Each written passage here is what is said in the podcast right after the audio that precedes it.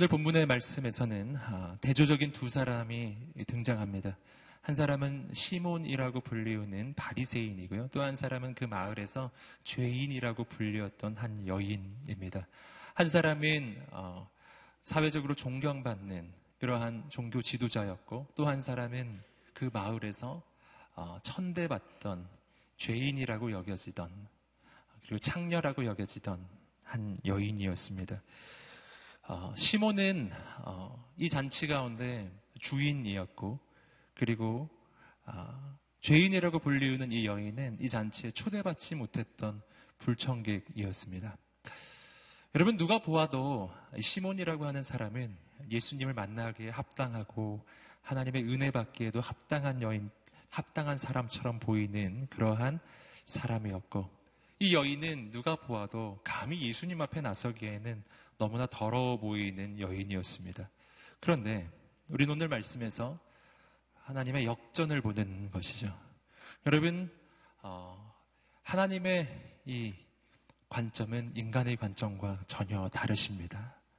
마땅히 은혜 받을 사람, 복 받을 사람이라고 여겨졌던 그가 도리어 이 은혜 가운데서 소외되고 그리고 절대로 이곳에 초대받지도 못할 거라고 여겨졌던 그 한 여인이 예수 그리스도의 놀라운 은혜와 사랑을 경험하게 되더라는 사실입니다.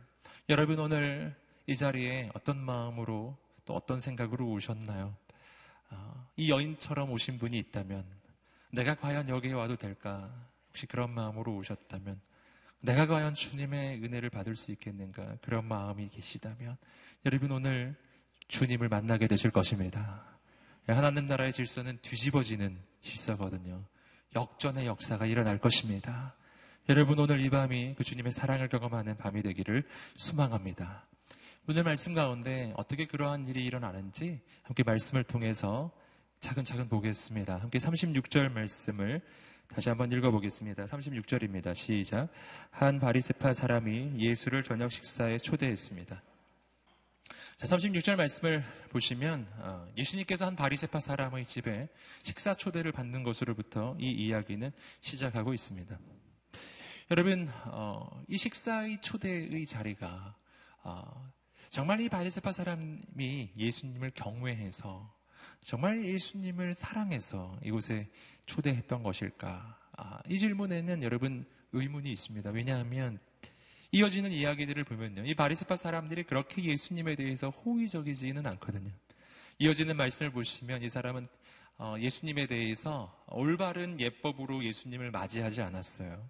네, 뒤에 나오지만 그 당시 예법으로는 손님이 오면 발을 씻어주고 기름을 부어주고 어, 그러한 예법이 있는데 근데 전혀 그러한 것을 하지 않았고 또 또한 예수님에 대해서 의심을 가지고 있는 사람 이 사람이 진짜 선지자가 맞는가 아닌가 하나님의 사람인가 아닌가는 의심도 가지고 있었던 사람인 것을 알 수 있습니다. 이 바리새파 사람이 무슨 연유에서 예수님을 초대했는지는 정확히 안 나와 있지만 아무튼 좋은 생각은 아니에요. 좋은 동기도 아니고 예수님을 그렇게 경외하는 것도 아닙니다. 예. 그런데 어찌됐거나 어떤 동기에서든 예수님을 지금 초대했어요. 어쩌면 예수님으로부터 어떤 책 잡을 거리를 한번 찾아내기 위해서 초대했는지도 모르겠어요. 근데 중요한 것은 뭐냐면 어떤 동기로 예수님을 초대했든지 간에 주님은 거기에 가셨다는 사실이에요. 참 놀라운지 않습니까? 여러분 이 식사의 자리가 그렇게 편하지 않았을 텐데 주님은 거기에 가십니다. 여러분 주님은 우리가 초대하면 오십니다. 비록 내가 부족해도요. 비록 내가 연약해도 주님이 오시더라는 걸. 여러분 오늘 우리가 이 밤에 주님을 초대하십시오.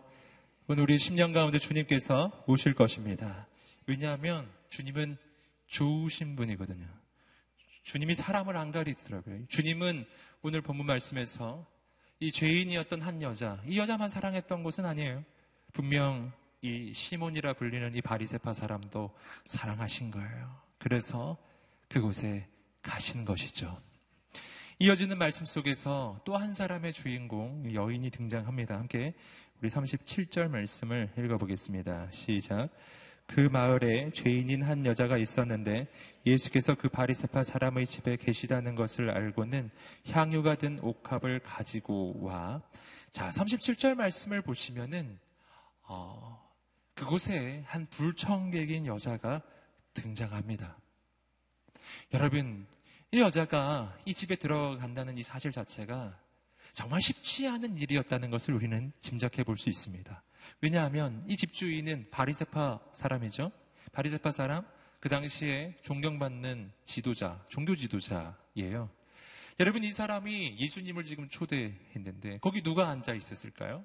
거기 나중에 좀 미루어 짐작을 해볼 수가 있는데요. 그 바리세파 사람하고 비슷한 사람들이 거기에 있었죠. 아주 지체 높고 사회적 지위가 있는 그런 종교 지도자들이 그곳에 쭉 앉아 있었을 것입니다. 여러분, 이들은요, 나중에 말씀에서 보시듯이 이 여자와 이렇게 터치하는 것도 부정하다라고, 이 여자와 가까이 하는 것도 매우 부정하다고 여겼던 그 당시 아주 엄격, 엄격했던 그런 종교 지도자들이었다고요. 여러분, 그런데 그 앞에 이 여인이 나타난 겁니다. 이 마을에서 보시는 것처럼 죄인인 한 여자 이렇게 성경은 소개해요. 어떻게 한 인간에 대해 죄인인 한 여자 이렇게 소개를 할 수 있을까요? 여러분, 근데 이 여인은 그렇게 불리는 사람이에요. 왜냐하면 그 마을 사람들은 이 여인을 보면 저런 죄인 이렇게 봤다는 거죠. 이것은 오늘 본문에 정확히 나타나 있지 않지만 아마도 이 여인이 창녀였다는 것을 가리키는 것으로 보여집니다. 이 여인은 그 마을에서 손가락질 받던 여인, 죄인이라고 불리는 여인, 그리고 조금 종교 생활을 제대로 하는 사람이라면 이 여인하고 이 접촉하는 거는 굉장히 부정하게 여겼던 그런 여인이에요. 그런데 그런 여인이 바리세파 사람들이 쭉 앉아 있는 그 자리에 나타난다는 것 자체는 굉장히 용기를 필요로 하는 것이죠. 거기서 무슨 일을 당할지 어떻게 알겠어요? 예, 거기서 어떻게 돌에 맞을 수도 있고, 거기서 정말 큰 어려움을 당할 수 있을 것입니다. 그런데 그럼에도 불구하고 이 여인은 그곳에 간다라는 것이죠. 이것이 아주 중요해요. 이 여인은 거기에 왜 갔을까요? 여기서 우리는 이 여인이 가지고 있었던 마음 한 가지를 발견할 수 있습니다. 그것은 갈망이라고 하는 것이죠. 예수님을 향한 갈망. 그의 인생의 절박함. 예. 이날 예수님을 만나지 않고서는 견딜 수가 없는 그의 인생의 절박함이죠. 그의 인생이 왜 그렇게 절박했을까요? 짐작해 볼 수 있죠. 소개에서 그의 인생 전부를 짐작해 볼 수 있게 합니다. 죄인이었던 한 여자. 모든 사람이 부정하게 여기는 여인입니다.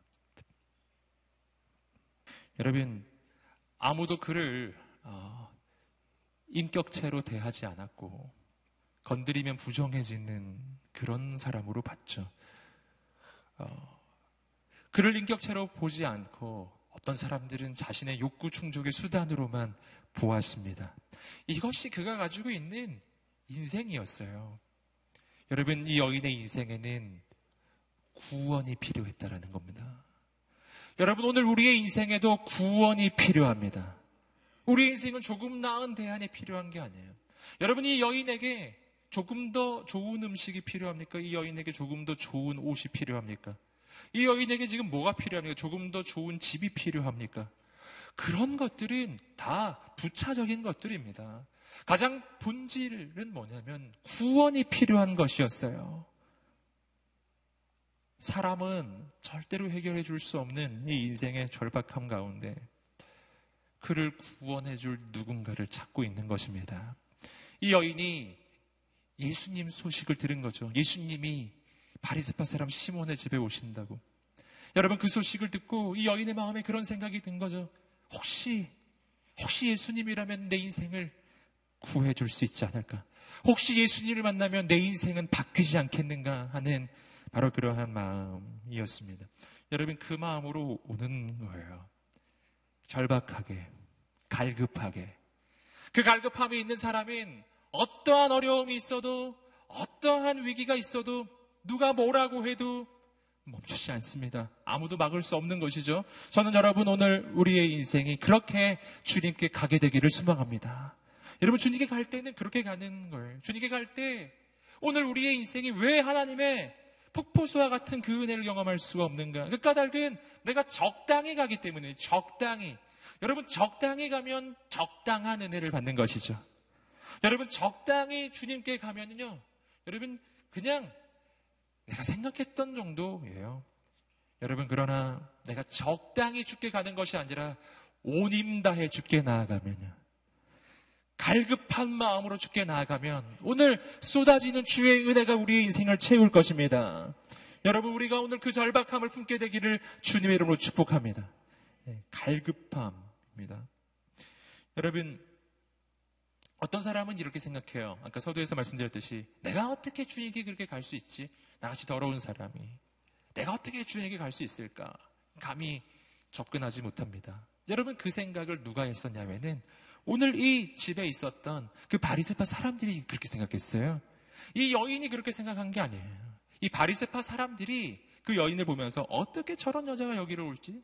어떻게 저런 여자가 이렇게 이 여기가 어디라고 오는 거야? 이렇게 아마 지금 생각하고 있었던 것 같아요.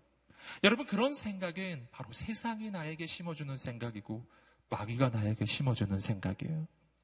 내가 이렇게 더러운데 내가 어떻게 여기에 올 수 있을까? 여러분 이 생각은 결코 겸손한 생각이 아니라는 것을 꼭 기억하셔야 돼요. 결코 나 자신을 낮추는 생각이 아니에요. 여러분 내가 오늘 이 밤에 이곳에 온 까닭은 깨끗해서 온 것이 아니라 더러워서 온 것입니다. 내가 주님 앞에 가는 이유는 내가 모든 것을 가졌기 때문이 아니라 난 도움이 필요하기 때문에 예수님께 오는 것이죠. 여러분 오늘 이 밤이 그 마음으로 죽게 나가는 밤이 되기를 주님으로 축복합니다. 잘 오셨다는 거죠. 우리 좌우에 있는 분에게 말해주세요. 잘 오셨습니다. 그것이 바로 오늘 이 밤에 예수님께서 우리에게 해주실 말씀이 잘 왔다라는 거죠. 잘 오셨어요. 주님께서 우리 인생을 새롭게 하실 것입니다. 그렇게 주, 그 주님께 이 여인이 나아갈 때 그 여인이 가지고 갔던 게 있죠. 그냥 가지는 않았습니다. 이 여인이 갈 때 향유 옥합을 들고 간 것입니다.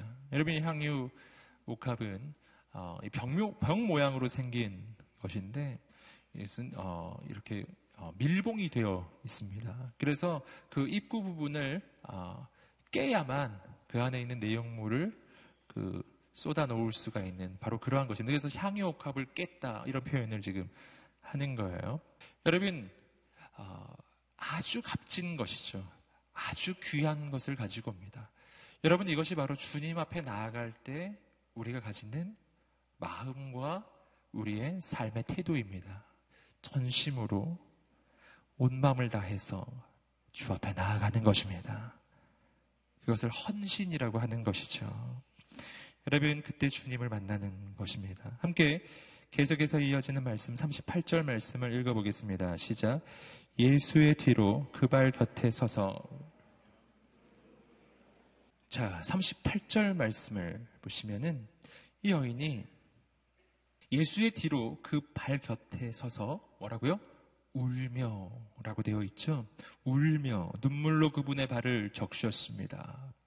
예수님을 만나자 이 여인의 눈에서 눈물이 흐르기 시작하는 거예요. 여러분 이 눈물이 왜 났을까요? 저는 이, 이 스토리를 읽을 때 사실은 옛날부터 좀 궁금했어요. 아니 이 여인은 눈물을 제어하는 능력이 있는가? 막 이렇게 눈물 나와라. 눈물이 쭉 막 무슨 수돗물 나오듯이 이 여인은 예수님의 발을 내 눈물로 씻어야겠다. 이런 의도를 가졌을까요? 눈물이 쭈르르륵 나오고 막 씻고 이런 분위기였을까? 과연? 예. 전 그런 것 같진 않아요. 여러분 그 누구도 자기 눈물을 제어할 수 있는 사람은 없어요. 물론 뭐 배우들 가운데 막 슬픈 장면 연기할 때 눈물 나는 뭐 그런 연기하는 건 봤어요. 하지만 발 씻을 만큼 눈물이 한번 그렇게 하실 수 있는 분 있나요? 여러분 눈물은 그렇게 나는 게 아닙니다. 물론 발 씻을 만큼 그렇게 눈물이 많이 나는 날이 있어요. 하지만 내가 의도를 가진다고 해서 그게 나는 건 아니에요. 눈물은 내 의지로 나게 할 수 있는 게 아니거든요. 여러분, 그래서 이 장면은 우리가 조금 다시 봐야 합니다. 이 여인이 예수님의 발을 씻게 된 것은 의도를 가진 것인가? 저는 아닌 것 같아요. 아무리 봐도 아니라는 것이죠. 눈물은 그렇게 나는 게 아니기 때문이죠. 이 여인은 아마 본래는 예수님을 만나고 싶어서 그곳에 갔을 거예요. 그리고 예수님께 갈 때 그냥 빈손으로 갈 수 없어서 아주 귀한 향유, 옥합을 준비해 가지고 간 거죠. 그리고 그것으로, 어, 본래 그 손님의 머리에 향유를 붓는 것이 관습적인 그런 예의였기 때문에 예수님의 머리에 그 향유를 부어드리려고 간 것 같습니다. 여러분, 그런데 이 여인이 생각하지 못했던 그런 일이 일어난 거예요. 예수님의 발 앞에서 감히 그분 앞에 설 수 없어서 무릎 꿇고 엎드리는데 그런데 눈물이 나기 시작한 거예요. 눈물이 막 떨어지기 시작하는 거예요. 너무너무 눈물이 나는 거예요. 내가 울려고 했던 건 아닌데 그냥 예수님의 얼굴을 보자마자 그분의 눈빛을 보자마자 그냥 눈물이 막 나는 거예요. 눈물이 얼마나 많이 나는지 예수님의 발을 다 적실 만큼 눈물이 났더라는 겁니다. 여러분 이런 경험 혹시 해보신 적 있으세요? 이런 현상은 그 어린아이들을 보면 이런 현상을 많이 볼 수 있습니다. 그 어린아이가 막 힘들고 어려울 때 막 꾹꾹 참다가 엄마가 딱 나타나는 순간, 와! 하면서 막 그냥 닭똥 같은 눈물이 막 뚝뚝 떨어지죠. 마치 그런 것처럼 나를 진정으로 받아주고 나를 진정으로 용납해주는 한 사람. 내가 내 있는 모습 이대로 그냥 가도 나를 비난하지 않고 나를 정말 받아주고 사랑해줄 한 사람. 나를 정말 용서해줄 그분. 내가 그분 앞에 서면 눈물이 나기 시작하는 것이죠. 그동안 오랫동안 참아온 눈물이 나는 거예요. 세상에서 우리는 잘 울지 않습니다. 눈물을 흘린다는 것은 약점을 잡히는 것이죠. 어떻게 해서든지 눈물을 꾹 참고 이를 악물고 그렇게 세상 속에서 우리는 살아가지 않습니까? 그런데 나를 진짜 사랑하는 어떤 사람 그 앞에 가면 무장해제되는 거죠.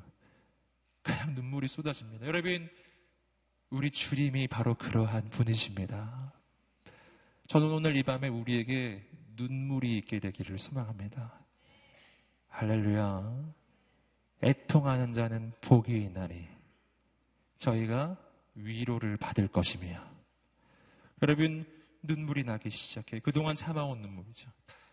그동안 창녀로 손가락질을 받으면서 죄인이라는 오명을 뒤집어 쓰면서 그렇게 모든 사람으로부터 마치 왕따처럼 그렇게 비난을 받았던 인생이죠. 슬픔과 아픔의 눈물. 사람들 앞에서 절대 흘릴 수 없는 눈물이죠. 예수님 앞에서 눈물을 흘립니다. 여러분, 여기서 우리가 좀 주목해서 볼 것은 뭐냐면은 그 눈물이 흘러서 그 눈물로 예수님의 발이 다 적셔질 때까지 예수님께서 그냥 계셨다는 사실이죠. 여러분, 아까도 말씀드렸죠? 아래 나오는 구절에 나옵니다. 이 여인은 부정한 여인이라니까요. 이 여인이 터치하면 부정한 거예요. 근데 여자, 웬 여자가 와가지고 내 발 위에서 막 눈물을 흘리는데 눈물이 내 발에 막 떨어지고 있어, 내 발이. 지금 내 발에 웬 여자가 눈물을 흘려가지고 그 눈물로 내 발이 막 다 적셔지고 있어요. 그 정상적인 상황은 아니잖아요. 그, 그럼 어떻게 하시겠어요, 여러분, 오늘? 우리 같으면. 발을 빨리 빼야죠. 예. 아니, 왜 이러세요? 네, 이러겠죠. 여기서 이러시면 안 됩니다. 뭐, 이런다거나. 여러분, 그렇게 가만히 있을 수는 없는 겁니다. 근데 오늘 말씀을 보시면 예수님은 가만히 계셨다라는 걸 알 수 있어요. 눈물을 뭐 이 여자가 예수님 걸어 다니는데 따라다니면서 발에만 눈물을 떨어뜨리진 않았을 거 아니에요. 발을 빼지 않으신 거죠. 예, 발을 빼지 않으신 거죠. 우리는 그런 거를 용납이라고 이야기하는 겁니다. 용납. 있는 그대로 받아주는 것입니다. 예수님이 그냥 가만히 계신 것이죠. 여러분, 오늘 우리가 주님 앞에서 눈물을 흘릴 때 그 주님께서 나를 받아주실 것입니다. 나의 있는 모습 그대로 나를 받아주실 것입니다. 이것이 여인이 그곳에서 마음 놓고 눈물을 흘릴 수 있었던 이유예요. 여러분, 그 눈물을 흘리는 자리, 그곳은 예수님의 임재의 자리이죠. 주님이 바로 내 앞에 계신 거예요. 그리고 나는 그분 앞에 있어요. 그리고 난 눈물이 나는 거예요. 여러분, 주님의 그 임재는, 그 임재 그 자체가 주님의 메시지입니다. 주님의 사랑과 주님의 용서와 주님의 은혜가 나에게 흘러오기 시작하는 거예요. 여러분 주님의 그 임재 속에 들어갈 때 나의 눈에 눈물이 흐르고 그 은혜가 내 마음에 채워지고 주님의 사랑이 내 마음에 채워집니다. 여러분 이 여인은 용서를 경험하는 것이죠. 이 여인은 분명히 죄인이 맞아요. 이 여인은 창녀거든요. 죄가 많죠, 당연히. 이 여인은 죄인이라고 불렸거든요. 그런데 주님이 나를 받아주시는 거예요. 내가 용서를 받은 거죠. 여러분, 용서와 그 사랑 가운데 이 여인은 눈물을 흘립니다. 이 눈물은 회개의 눈물이에요. 처음엔 인생이 너무 힘들어서 아마 한풀이 눈물이었을 거예요. 그렇지만 그 눈물을 흘리면서 주님의 사랑이 흘러오고 그 눈물은 회개의 눈물로 바뀌고 그리고 그 눈물은 감사의 눈물로 바뀌는 거죠. 나를 받아주시는 주님, 그분 앞에서 예수님의 발이 다 젖을 때까지 눈물이 흐릅니다. 여러분, 오늘 우리가 주님 앞에 달려가게 되기를 소망합니다. 세상 앞에서 눈물을 흘리지 마시고 주님 앞에서 눈물을 흘리세요.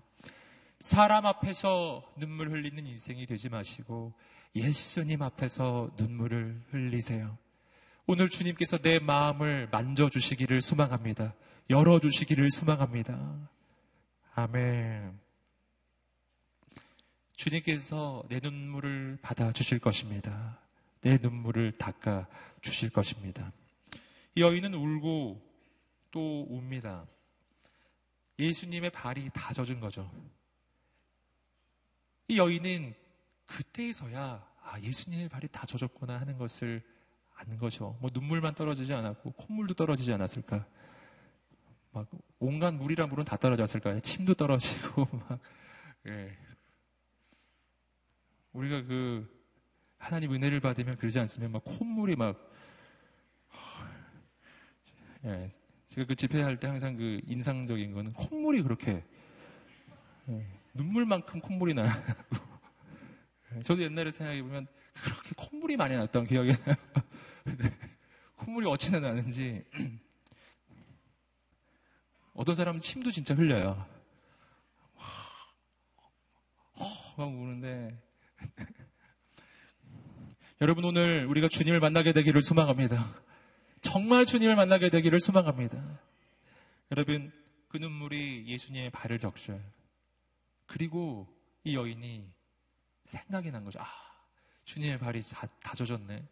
어떡하지?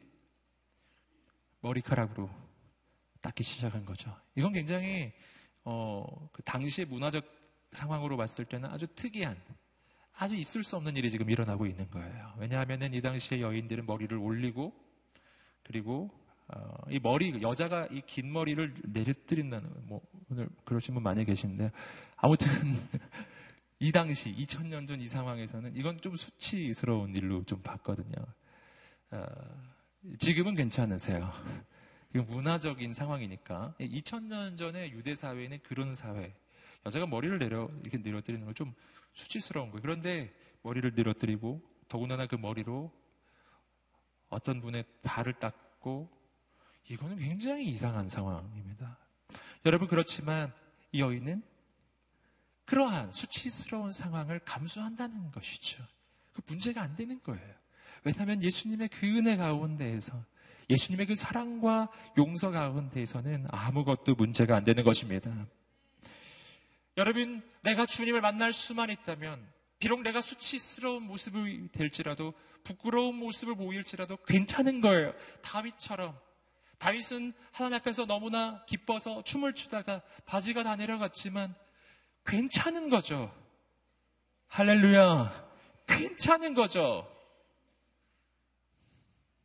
여러분, 주님 앞에서는 체면을 차리는 게 아니에요. 오늘 우리가 이, 러한그 예배의 자리, 기도의 자리에서 어, 가장 우리가 은혜를 못 받게 만드는 게 있습니다. 그 체면이라는 것이죠. 남들의 시선이죠. 나를 어떻게 볼까? 뭐 이런 거. 여러분, 오늘 이 밤에는 전심으로 죽게 나아가기를 주님으로 축복합니다. 눈물을 흘리십시오. 의자가 다 젖, 도록 바닥에 다 젖어도 콧물이 나도 제가 아무 말도 하지 않을 테니까. 여러분, 온 마음 다해 죽게 나아가십시오. 여러분, 이 여인은 그리고 예수님의 발에 입을 맞추기 시작했다라는 것이 오늘 말씀이 그것을 이야기해 주고 있어요.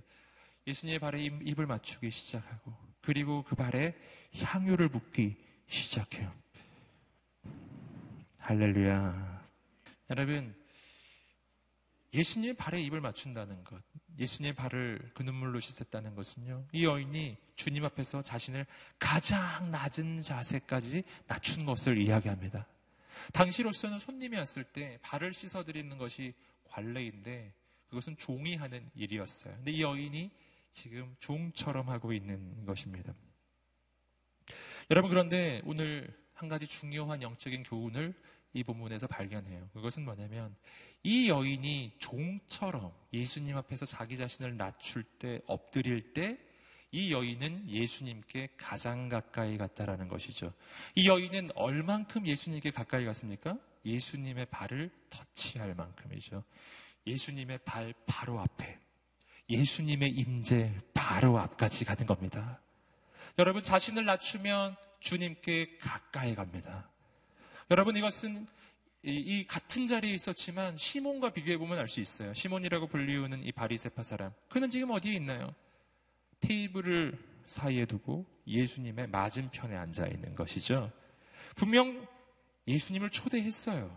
하지만 예수님을 게스트로 모시면은 테이블 놓고 이렇게 맞상대를 하는 거죠. 어 예수님 잘 계셨나요? 예, 좋아 보이시네요. 뭐 이런 바로 이런 상황.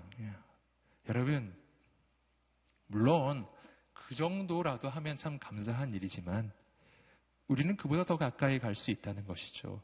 여러분, 오늘 우리의 영혼의 집에 예수님을 모신다면 그 예수님을 내 영혼의 집에 게스트로 모셔서는 안 된다는 것입니다. 그 내 영혼의 집에 주인으로 모셔야 한다는 것이죠. 그리고 나는 그분 앞에 종처럼 엎드려야 한다는 것이죠. 그분의 발을 붙잡고 이 여인처럼 여러분 그분의 발에 입맞추는 오늘 우리의 인생이죠. 여러분 오늘 우리가 그렇게 주 앞에 나 자신을 낮추게 되기를 주님의로 축복합니다. 더 낮출수록 더 가까이 가게 될 것입니다.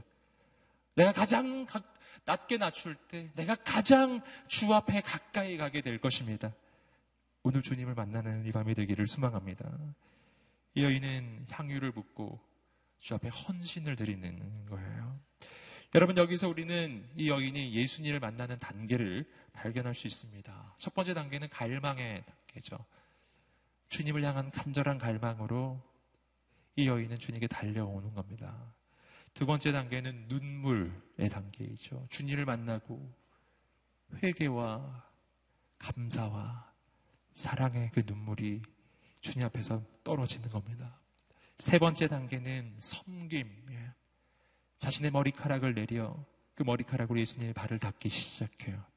섬김이란 주님 앞에 나 자신을 종의 자리까지 낮추는 겁니다. 네 번째 단계는 헌신이라는 것이죠. 헌신은 향유 옥합을 깨는 것입니다. 그리고 주님 앞에 쏟아 붓는 거예요. 여러분, 쏟아 붓는 것입니다. 아낌없이 남김없이. 이것이 여인이 주님을 만나는 과정이었습니다. 그때 어, 이 놀라운 장면을 보면서 같은 자리에 있었지만 전혀 다르게 생각하는 사람도 있었습니다. 함께 39절 말씀을 읽어보겠습니다. 시작. 예수를 초대한 바리스파 사람이 이 광경을 보고 속으로 말했습니다.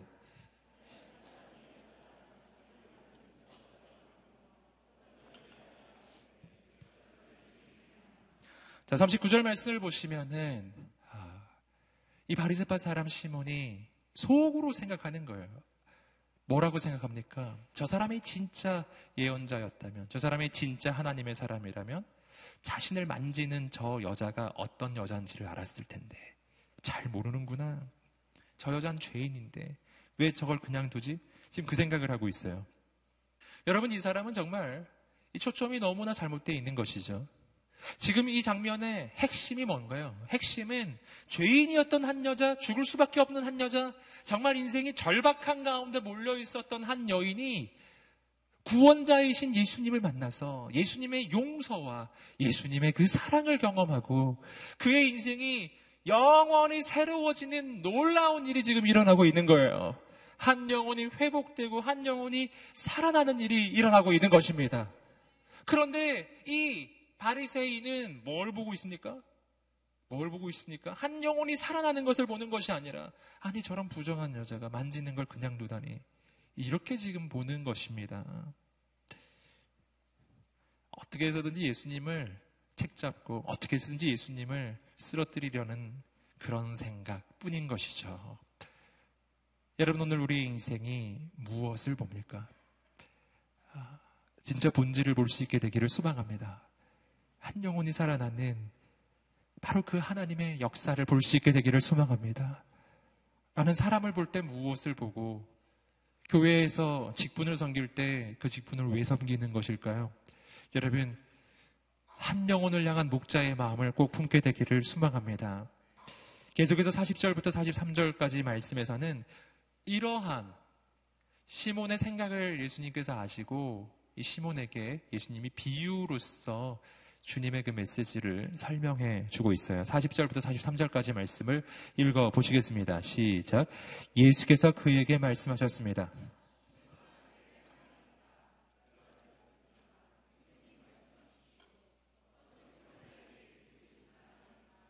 한 사람은 500데나리온을 또 한 사람은 50데나리온을 빚졌다. 두 사람 다 빚 갚을 돈이 없어 채권자가 두 사람의 빚을 모두 없애 주었다. 그러면 두 사람 중 누가 그 채권자를 더 사랑하겠느냐? 시몬이 대답했습니다. 더 많은 빚을 면제받은 사람이라고 생각합니다. 예수께서 말씀하셨습니다. 내 판단이 옳다. 자, 예수님께서 그에게 하나님의 진리를 알려주시기 위해서 비유를 하나 들어주신 것이죠. 한 채권자에게 빚진 사람이 두 사람이 있었다. 한 사람은 500데나리온, 또 한 사람은 50데나리온의 빚을 진 사람이 있었다. 그런데 두 사람 다 어쨌다고요? 빚 갚을 돈이 없었다. 중요한 것은 여기서 액수가 아닙니다. 500데나리온이냐 50데나리온의 문제가 아니라 둘 다 갚을 능력은 없었어요. 그런데 이 채권자가 그 빚을 탕감해 준 겁니다. 없는 것으로 면제를 시켜줬어요. 그때 예수님의 질문이 아주 중요해요. 그러면 두 사람 중 누가 그 채권자를 더 사랑하겠느냐? 그러자 시몬이 대답했죠. 네, 더 많이 탕감받은 사람이 더 많이 사랑합니다. 아, 너의 말이 옳다. 여러분, 이 비유는 오늘 우리의 인생이 하나님 앞에서 어떠한 상황 가운데 있는지 보여주는 영적인 진리를 보여주는 바로 그러한 비유입니다. 이 비유에서 채권자는 물론 하나님을 가리키고 있는 것이죠. 그리고 빚진 두 사람은 누구를 가리키는 겁니까? 이것은 작게는 시몬과 이 여인을 가리키고 있고요. 크게는 우리 모두를 가리키고 있는 것입니다. 오늘 말씀에서 보시면은 채권자가 나오고 빚진 두 사람이 나와요. 등장 안 하는 사람이 있어요. 누구죠? 빚 안 진 사람. 오늘 본문에는 빚 안 진 사람은 없어요. 채권자이거나 아니면 빚졌거나 둘 중에 하나 뿐인 거예요. 여러분 이것이 바로 오늘 하나님과 우리 사이의 관계의 설명입니다. 하나님은 채권자세요. 그럼 우리는 누구? 다 빚졌다라는 겁니다. 아무도 빚안진 사람 없어요. 여기서 빚졌다라는 것은 하나님 앞에서 지은 죄를 이야기하는 거예요. 아무도 자기 스스로를 의롭다고 할 수는 없어요. 경중의 차이는 있습니다. 누구는 500데나리온, 누구는 50데나리온. 이 차이는 있지만 그러나 아무도 빚 없는 사람은 단 한 명도 없다라는 것입니다. 여러분, 죄 없는 사람은 단 한 명도 없다라는 거예요. 여기서 첫 번째 중요한 영적인 교훈을 발견해요. 모두 다 죄인이라는 겁니다. 함께 말해보겠습니다. 우리는 모두 다 죄인입니다. 아멘. 우린 다 죄인이라는 것이죠. 이것이 바로 예수님께서 이 시몬에게 알려주시는 첫 번째 메시지예요. 너는 저 여인이 부정한 여인이라고 생각하고 저 여인을 어떻게 만질 수 있는가? 저 여인과 어떻게 터치할 수 있는가? 이렇게 지금 생각하고 있지만 그러나 경중의 차이는 있을지 모르지만 너도 죄인이다. 이것이 지금 주님의 메시지예요. 너도 죄인이다. 저 여인은 실제적으로 몸으로 더 많은 죄악을 저지른 거죠. 하지만 이 시몬이란 사람은 어떤 사람입니까? 이 시몬이란 사람은 감히 자기 힘으로 자기 능력으로 하나님의 법에 도달할 수 있다고 생각하는 바리세파 사람들. 여러분 종교적인 율법주의 하나님 앞에서 교만의 죄를 저지르는 것이죠. 감히 다른 사람보다 내가 의롭다고 저 죄인을 정죄하는 여러분 그러한 영적 교만의 죄 사실은 하나님 앞에 서면요 여러분 어쩌면은 시몬이 더 큰 죄인인지도 몰라요. 주님은 알려주신 거죠. 우린 모두 다 죄인이라는 거죠. 두 번째입니다. 두 번째 메시지는 뭐냐면은 오늘 말씀에서 보시는 것처럼 500데나리온이든 50데나리온이든 갚을 능력은 없다라는 겁니다. 오늘 말씀이 이야기하죠. 둘 다 갚을 능력은 없어요. 50데나리온이 적기는 해요. 그런데 갚을 능력 없기는 마찬가지라는 거죠. 마찬가지입니다. 시몬은 자기 죄가 작다고 생각할지 모르겠어요. 하지만 그 죄에 대해서 그 죄를 갚을 수 있는 능력은 시몬도 없다라는 겁니다. 아무도 죄의 문제를 스스로 해결할 수 없어요. 여러분, 내 힘으로는 이 죄의 문제가 해결이 안 되는 겁니다. 세 번째입니다. 세 번째. 여러분, 500데나리온이든 50데나리온이든 갚을 능력은 아무도 없어요. 해결할 길은 단 한 개밖에 없는 겁니다. 오늘 말씀에서의 해결의 길. 그것은 채권자가 탕감을 해주는 겁니다. 없는 것으로. 인정. 이거는 용서를 의미해요. 오늘 우리의 죄의 문제에 대해서는요, 그 죄의 문제를 해결할 수 있는 길은 단 하나뿐입니다. 용서받는 길 뿐이에요. 내가 그 죄에 대한 죄값을 스스로 치르면 해결이 되는가? 어, 해결이 되죠. 하지만 죄값을 치르면 난 죽어서 지옥 가는 거예요. 죄의 삭은 사망이니까. 여러분, 그거는 해결이 아니잖아요. 여러분, 내가 죄인임에도 불구하고 내가 구원을 얻을 수 있는 방법, 오직 용서받는 그 길 하나밖에 없는 것입니다. 여러분, 하나님께서 오늘 우리의 인생을 용서해 주기를 원하십니다. 그런데 그 용서가 그냥 저절로 되는 게 아닌 거예요. 하나님의 공의는 그냥 아무 대가 없이 용서가 이루어지는 건 하나님의 공의가 아니기 때문이죠. 여러분 죄에 있는 대가가 치루어져야 해요. 그래서 예수님이 십자가를 지신 것입니다. 주님은 이 여인을 용서하십니다. 하지만 그 용서가 저절로 되진 않아요. 예수님이 십자가를 지시기 때문에 되는 것입니다. 여러분 오늘 우리도 용서 받습니다. 예수님이 십자가를 지셨기 때문이에요. 오늘 그 십자가를 믿는 우리가 되기를 간절히 소망합니다. 계속해서 다시 한번 보실 때요. 어, 한 가지 좀 주목할 부분이 하나 있습니다. 그것은 42절 말씀인데요. 다시 한 절 앞으로 돌아서 42절 말씀을 한번 읽어보겠습니다. 시작. 두 사람 다 빚 갚을 돈이 없어 채권자가 두 사람의 빚을 모두 없애 주었다. 그러면 두 사람 중 누가 그 채권자를 더 사랑하겠느냐? 아주 놀라운 장면입니다. 왜냐하면 여기서 이 그 채권자는 참 의외의 반응을 지금 보이고 있기 때문이에요. 예, 이 이야기를 그냥 쭉 읽으면은 이게 뭐 별일 없는 것처럼 보이지만 잘 읽어보면은 조금 특이해요. 왜냐하면 채권자가 지금 빚, 돈을 빌려준 거예요. 500데나리온 빌려주고 50데나리온을 빌려줬어요. 근데 못 갚아요. 그러니까 어떻게 했다고요?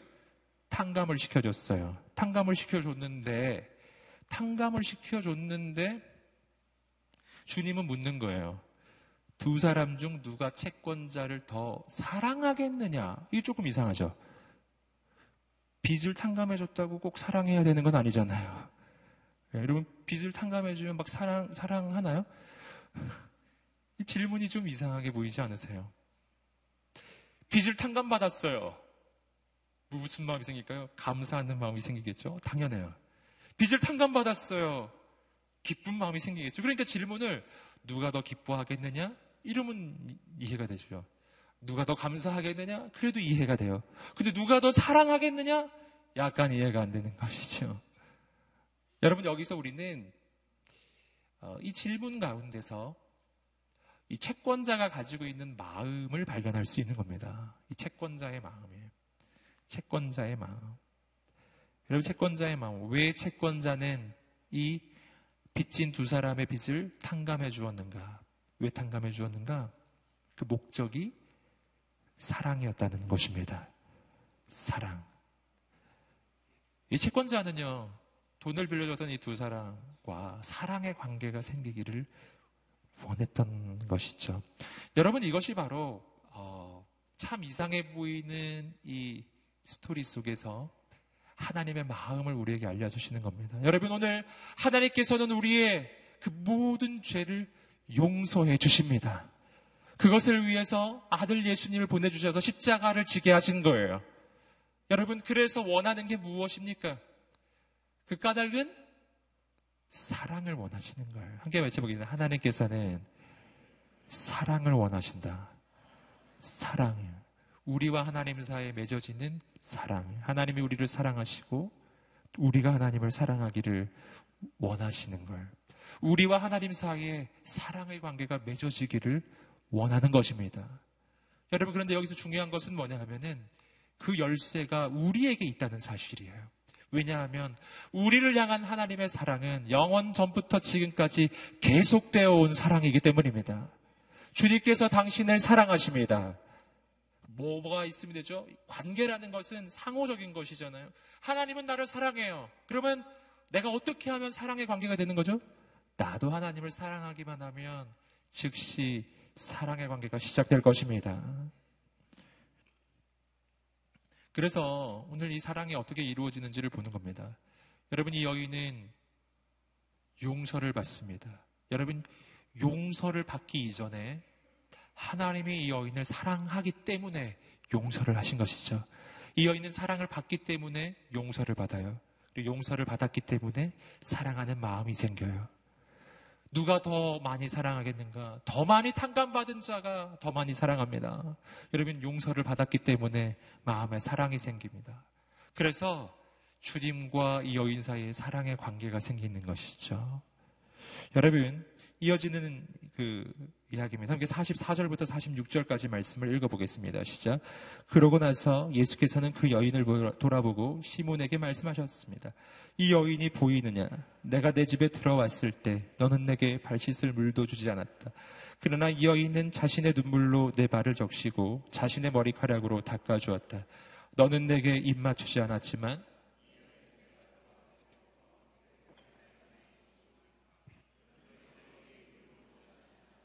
이 여인은 내 발에 향유를 부어 주었다. 여러분, 시몬은 하지 않았지만 이 여인이 했던 일을 오늘 이야기해 주고 있, 죠 어, 너는 내가 들어왔을 때 너는 입 맞추지 않았고 발도 씻어주지 않았고 기름도 부어주지 않았지만 이 여인은 눈물로 발을 씻어주고 그 머리카락으로 내 발을 닦고 그리고 향유를 부어 주었다라는 것이죠. 왜냐하면 사랑하기 때문에. 왜 사랑하는가? 용서받았기 때문에. 여러분, 더 많이 용서받으면 더 많이 사랑하죠. 역설적인 일이 일어나는 것이죠. 왜 더 많이 용서받죠? 더 많은 빚을 졌으니까요. 더 많이 죄를 지었기 때문이죠. 더 많이 죄를 지었기 때문에 역설적이게도 더 큰 은혜가 임하고 더 큰 은혜가 임하니 더 큰 사랑이 생기고 그래서 더 뜨겁게 더 놀랍게 하나님을 만나는 것입니다. 여러분, 신앙의 역설이에요. 여러분, 오늘 이 밤에 정말 어찌할 수 없는 죄악 가운데 주님께 나온 분이 있다면 오늘 이 밤에 놀라운 주의 은혜가 임할 것입니다. 놀라운 주의 사랑이 임할 것입니다. 오늘 그 주님을 만나는 이 밤이 되기를 간절히 소망합니다. 계속해서 47절과 48절 말씀을 한번 읽어보겠습니다. 시작. 그러므로 내가 내게 말한다. 이 여인은 많은 죄를 용서받았다. 그것은 여인이 나를 많이 사랑했기 때문이다.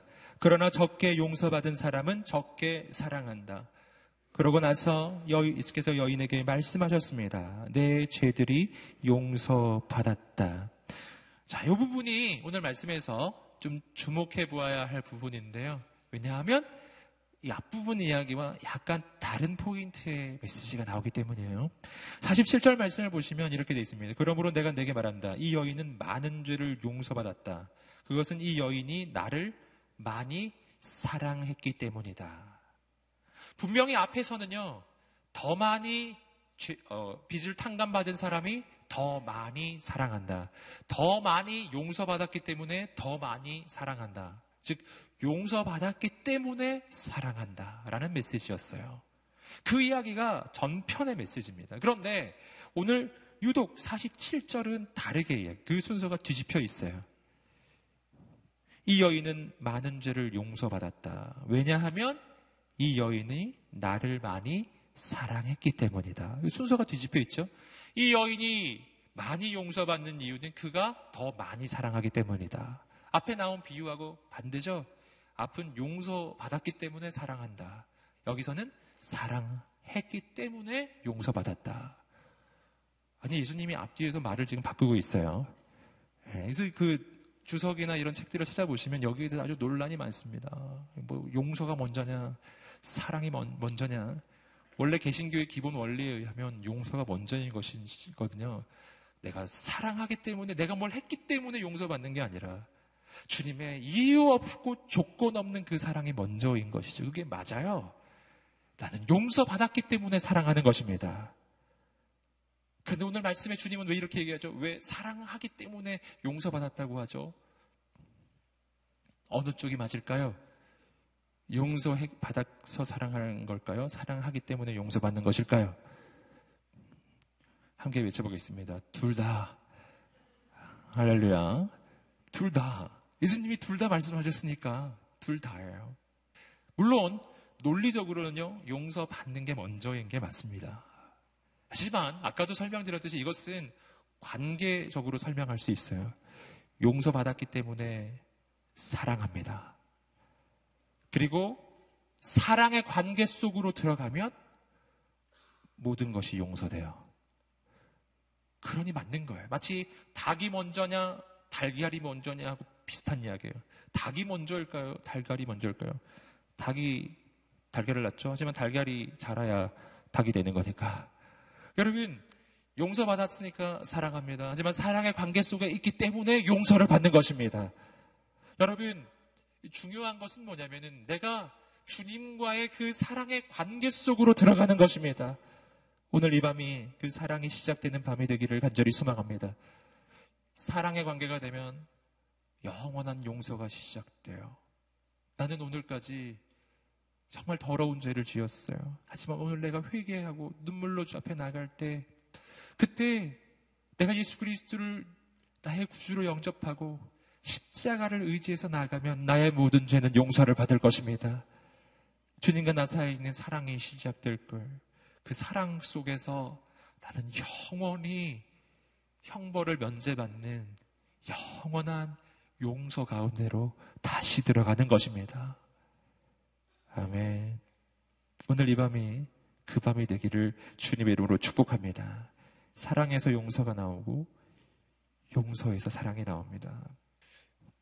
계속해서 49절 말씀입니다. 읽어보겠습니다. 시작. 식탁에서 이 사람이 도대체 누군데 죄까지도 용서한다는 것인가? 사람들은 말합니다. 지금 한 여인이 구원을 얻었는데 이 사람이 어떻게 저 여인의 죄를 용서한다고 이야기하지? 종교적인, 교리적인 지적을 하고 있죠. 그들은 지금 잘 모르고 있어요. 지금 그들의 눈앞에 앉아 계신 분은 그냥 사람이 아니라 살아계신 하나님의 아들이시라는 것을 모르고 있는 것입니다. 그분은 죄를 사할 능력이 있어요. 여러분, 그분은 그냥 사람이 아니에요. 사람이라면 죄를 사할 능력은 없죠. 하지만 주님께는 있습니다. 그분이 하나님의 아들이시기 때문이기도 하지만 또 한 가지가 있는데 그분은 나를 위해서 나의 모든 죄를 짊어지시고 십자가를 지시는 분이시기 때문이에요. 아멘. 이것이 그분이 나의 죄를 사할 수 있는 까닭입니다. 그리고 그들이 또 한 가지 모르는 것이 있었어요. 그것은 그들 자신도 이 여인과 다를 바 없는 죄인이라는 것을 그들은 몰랐다라는 것입니다. 안타깝게도 그들은 자기들의 눈앞에 예수님, 메시아가 와 있었지만, 그러나 그분을 만날 수 없어요. 여러분, 엉뚱하게도 죄인이라고 불린 이 여인은 예수님을 만나는 것입니다. 여러분, 오늘 주님을 갈망하게 되기를 간절히 소망합니다. 종교의 지식이 나를 구원하지 못하고, 여러분, 종교적 습관이 나를 구원하지 못합니다. 주님을 향한 갈망이 오늘 내 인생을 새롭게 할 것입니다. 주님이 마지막으로 이렇게 말씀해 주셨어요. 50절 말씀을 읽어 보시겠습니다. 시작. 예수께서 여인에게 말씀하셨습니다. 내 믿음이 너를 구원했다. 평안히 가거라. 아멘. 지금까지는 계속 사랑에 대한 이야기를 하다가 예수님이 갑자기 믿음을 이야기하시죠. 너의 믿음이 널 구원했다. 참 놀라운 이야기예요. 아니, 한 번도 사랑의, 그 믿음에 대한 이야기를 안 하시다가 왜 갑자기 믿음을 이야기할까요? 여러분, 여기서 우리는 믿음이 무엇인지를 발견합니다. 여러분, 믿음은 사랑으로부터 나오는 것입니다. 예수님을 사랑하면 예수님에 대한 믿음이 생겨나는 거예요. 그래서 고리도전서 13장 13절 이렇게 말하는 것이잖아요. 믿음, 소망, 사랑 이 세 가지는 언제나 있을 것인데 그 중에 제일은 사랑이라. 여러분 예수님을 사랑하면 예수님을 믿게 되는 것입니다. 그리고 그 믿음 가운데 사랑이 온전해지고 그 믿음 가운데 구원이 임하는 것입니다. 주님의 마지막 축복을 기억하세요. 내 믿음이 너를 구원했다. 평안히 가거라. 이 평안히 가거라라고 하는 부분이 영어로 보면 이렇게 되어 있습니다. Go in peace. 평안 가운데 가라라는 것이죠. 그런데 이 부분을 우리가 조금 더 주목해서 생각해 볼 부분이 있는데 이것은 뭐냐면 go in peace. 이것이 그, 그 헬라어 원래 원어적으로도 구조가 동일한데요. 동일합니다. 동사가 나오고 전치사가 나오고 그리고 피스에 해당하는 헬라어가 나와요. 여러분 그런데 여기서 헬라어로는 이 in에 해당하는 이 전치사가 영어의 in이 아니라 실은 영어의 into에 해당하는 전치사가 있다는 거예요. 이걸 ace라고 하는 전치사입니다. 그러니까 이거는 조금 다르게도 번역할 수 있는 거예요. go into peace라는 거죠. 평안 속으로 들어가라. 하게 저기 평안 속으로 들어가라. 아멘. 평안히 가라. 잘 가라. 뭐 이런 얘기가 아니라 이제 너는 평안 속으로 들어가는 것이다. 여러분 이거는 어떤 평안을 얘기하는 거냐면 적극적 평안을 이야기하는 겁니다. 여러분 평안에는 두 가지 종류가 있어요. 소극적인 평안이 있고 그리고 적극적인 평안이 있어요. 소극적인 평안이라고 하는 것은 조건과 상황이 좋기 때문에 평안한 거예요. 삶이 좋아져야 평안해집니다. 바다를 예로 들면 바다가 잔잔하니까 마음이 편한 거예요. 소극적인 평안. 언제나 상황과 환경에 반응하는 평안이에요. 그래서 비바람이 몰아치면 안 평안해요. 인생에 문제가 생기면 평안하지가 않아요. 마음이 어려워지는 겁니다. 상황과 환경의 지배를 받는 평안, 소극적인 평안이죠. 여러분, 적극적인 평안이 있어요. 적극적인 평안은 어떤 평안인가? 그것은 상황과 환경의 지배를 받는 평안이 아니라 상황과 환경을 다스리는 평안이에요. 상황과 환경을 뚫고 가는 평안입니다. 할렐루야. 비바람이 몰아쳐도 그 바다 한복판에 있어도 평안해요. 아멘. 예수님 아시죠? 비바람이 몰아치는 배 한가운데에서 다른 제자들이 전부 다 막 죽겠다고 난리를 치고 있을 때 예수님은 뭐 하고 계셨는가? 자고 계셨습니다. 예수님은 잠꾸러기 그런 뜻이 아니잖아요. 어떻게 그 비바람이 치는데 자지? 그래서 제, 예수, 제자들이 말했잖아요. 예수님 이렇게 비바람에 치는데 어떻게 자고 계십니까? 왜 자고 계신가요? 주님께는 평안이 있기 때문이에요. 무슨 평안입니까? 비바람이 아무리 몰아쳐도 그 비바람은 나를 삼킬 수 없다. 라는 평안이죠. 왜냐하면 예수님은 온 우주의 주인이시니까요. 할렐루야! 평안 가운데로 들어가라.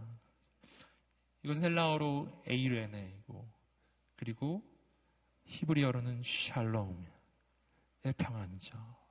샬롬. 그 평안은 전쟁이 없고 아무 일도 없기 때문에 평안한 게 아닙니다. 할렐루야. 어떤 평안인가요? 외적이 침략해오고 나를 공격해도 어려움 가운데 있어도 나는 여전히 평안해요.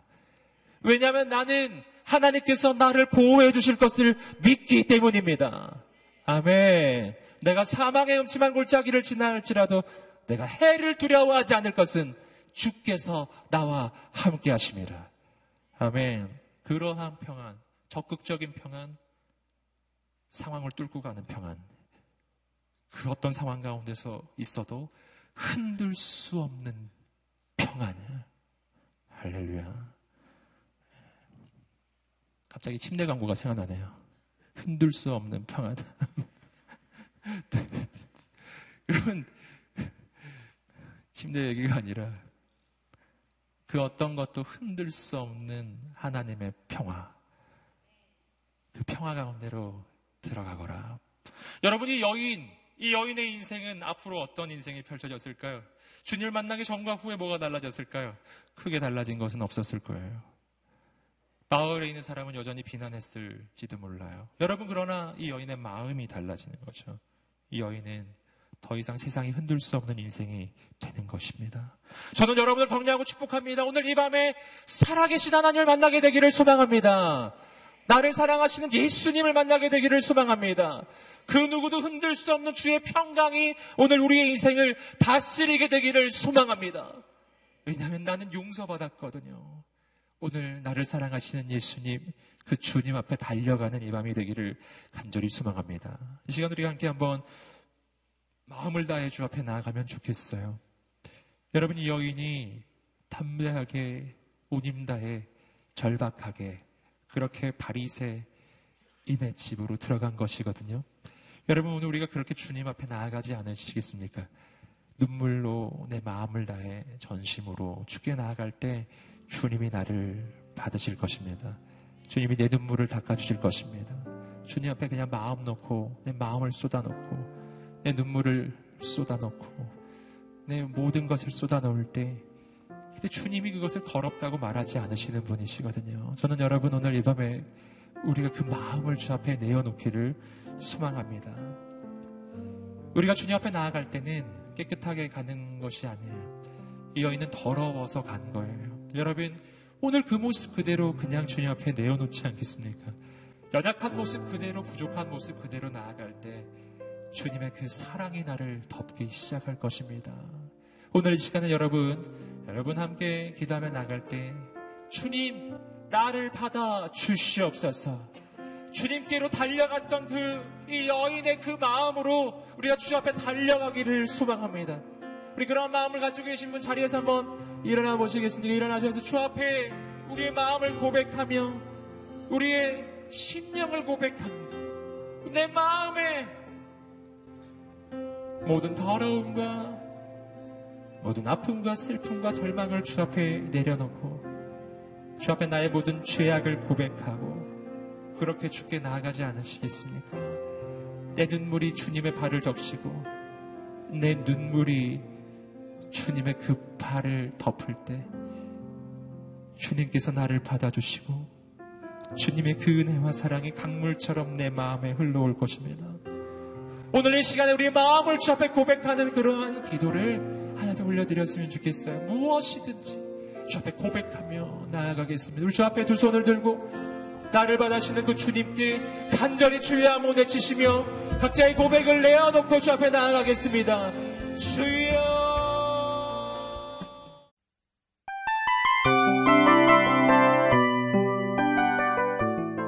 이 프로그램은 청취자 여러분의 소중한 후원으로 제작됩니다.